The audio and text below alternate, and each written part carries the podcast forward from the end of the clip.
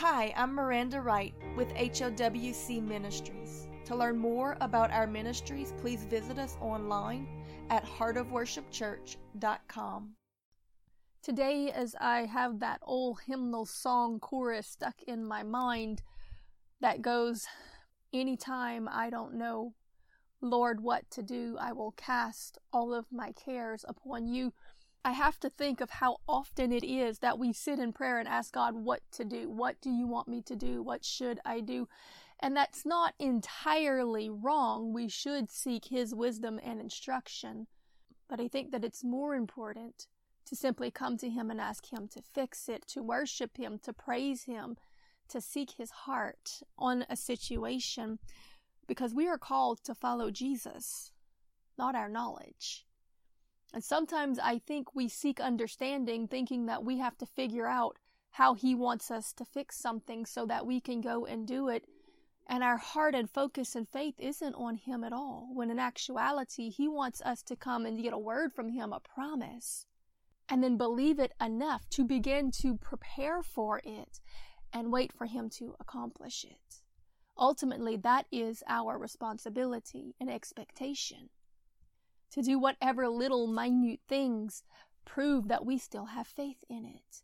Not to actually make it happen or bring it about, but to continue to pray it through, to seek Him in faith every day for the little things that He expects us to do that continue to prove that we're still waiting and believing for this impossible thing that He has promised. So again, I remind you that whatever your situation or circumstance, follow Jesus, not knowledge. Remember the two trees that were in the garden and don't fall for it. Because knowledge makes you think that you can lead. So I'm warning you today don't be deceived. Because that is pride. Don't eat of that bad fruit, don't swallow that lie. You have to seek God every day for the strength, for the wisdom, for the encouragement, for the grace, and keep following, keep following, keep following what He's saying. Because the truth is this is that you will never know enough to start leading without first and continually seeking. We ought to not ever lean upon our own understanding but rather we are simply to seek and to pray and to relay his messages as he gives them. What we get from him in our time of abiding and refreshing, of being baptized and saturated in his presence, whether that is encouragement or correction. It's in these wildernesses that he reveals himself to us, like a bridegroom does during a courtship. In other words, it's where we really get to know Him, His characteristics, the fruits of His Spirit. Our job is to bring Him our needs, our wants, our petitions. It's His job to bring us into victories. And the reality, my friend, is this having walked through this process many times before, that by the end of it, you really can't even tell others how He did it because he'll do it in such a way that is so absolutely miraculous that it doesn't even make sense. It's beyond human comprehension. We give those testimonies of the parts that we see, but it is so grand, so far beyond our ability to comprehend that we really can't say anything other than that he multiplied our loaves and fishes. He parted a sea in front of us in the face of our enemies. He strengthened us in our Garden of Gethsemane, He revealed Himself to us in unimaginable glory in our weakest moment when our faith was failing.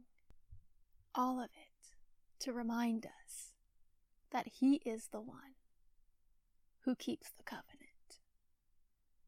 We just have to keep believing in it, in Him, keep living for it, preparing. For example, he tells us in the Bible, all the way to the book of Revelations, that he is coming back again for a pure and spotless bride for us. He is the one going to do it. We don't have to figure out how to make him come back. We don't have to figure out how to get him from heaven to earth. Our responsibility, our obligation as the bride is to prepare ourselves and keep waiting in faith and anticipation to endure till the end, maintaining our faith that he is who he is and that he is coming. And if we truly believe it, we will continually prepare for it. I think a great way to test whether we have unbelief is to see if we are still waiting for the things that He has promised, has spoken, or if we have started trying to take matters into our own hands to try to accomplish it. Oh, my friend, that's going to slow the process down. You're going to end up going around mountains in the wilderness. You're going to end up birthing Ishmaels instead of Isaacs. Keep your faith in His promises and in Him to accomplish it. And in the waiting, don't be tempted to go back, to try to do something that worked in a previous chapter of your life, in a previous battle, because God wants us to trust Him right now. Faith is a present tense action.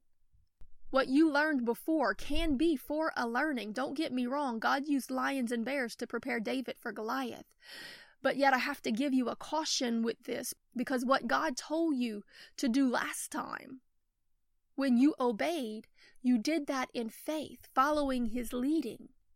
But if you try to keep doing the same thing the same way without seeking his face, because that you think now your knowledge base is sufficient, then it will become legalism, vain repetition that will lead you and others with you away from Jesus.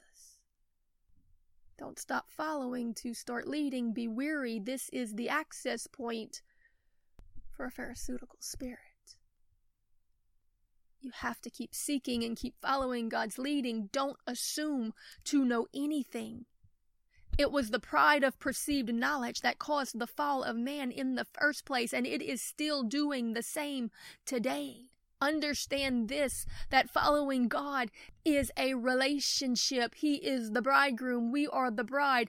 It's a lot like a dance, but we have to let Him be the husband and lead it. And don't be deceived into thinking that you know exactly what He is doing or going to do just because you danced this dance with Him before. Because He continually changes the steps just to make sure that you're still following and can't lead the dance.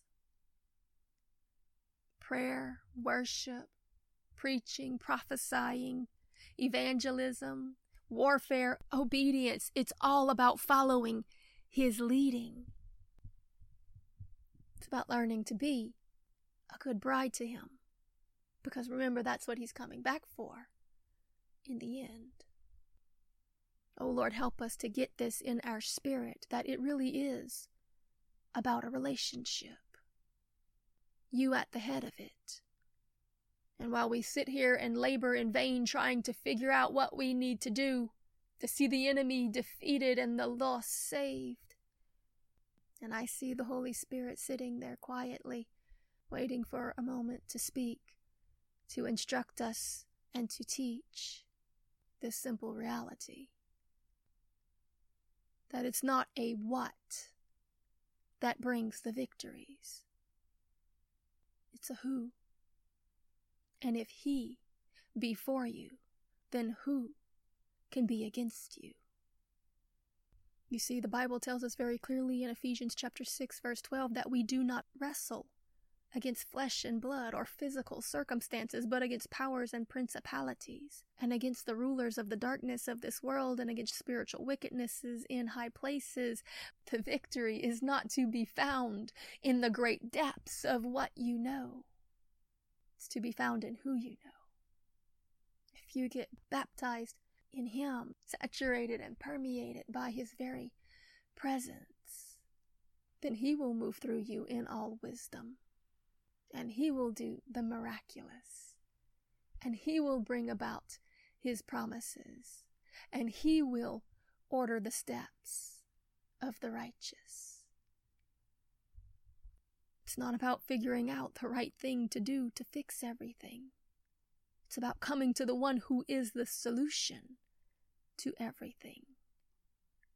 It's about letting Him be King and trusting Him as such It's about putting your faith in Him so much that you bring the most impossible things to Him in total assurance that He can fix it.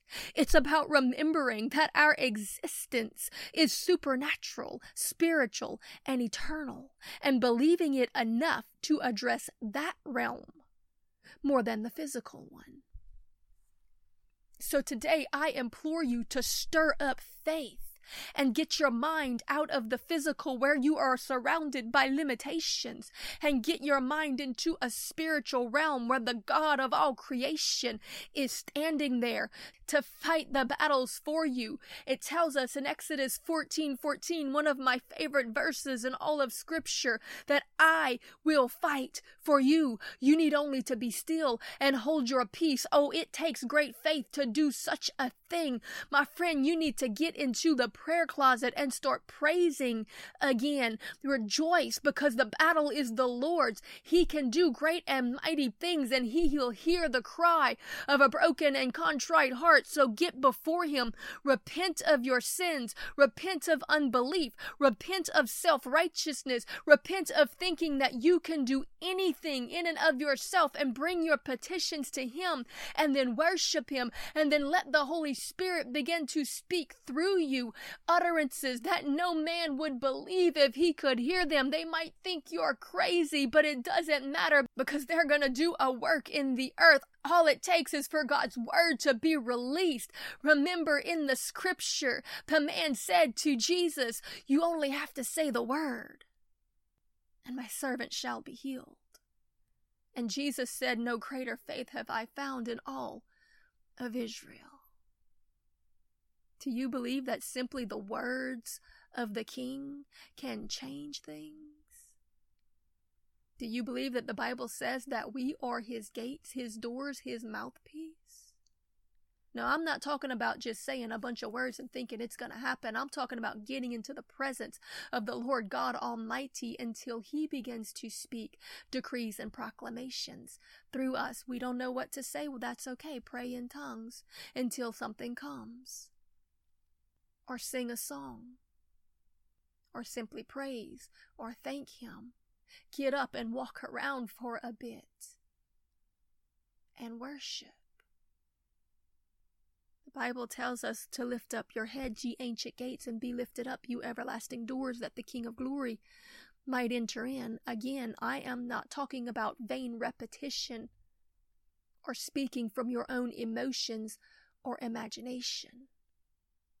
I'm talking about believing that God Himself can change things when we pray and ask Him and avail ourselves to Him if He sees fit to use us in such a manner to allow His words to move through us into the earth.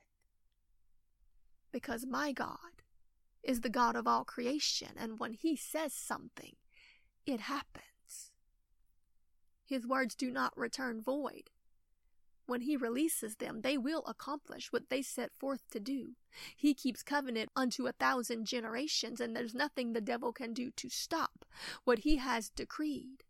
This is what I believe, and I have seen the power of it manifested throughout my life, and I will continue to until he returns. Because what he has spoken, he will fulfill it. I am fully persuaded of this. I do not believe that anything, not height, nor depth, nor heaven, nor hell, nor angel, nor thing in the earth above or beneath, can undo God's decrees. When heaven speaks, it simply must be, because He is the God of creation. His words can change the laws of nature, dispensations, his words dictate reality. So to put our faith in anything else, least of all ourselves, is the height of pride, deception, and unbelief. No, I will not follow my perceived knowledge, nor will I put my faith in the depths of it, because the depths of our knowledge is mighty shallow before the omnipotence of the God that I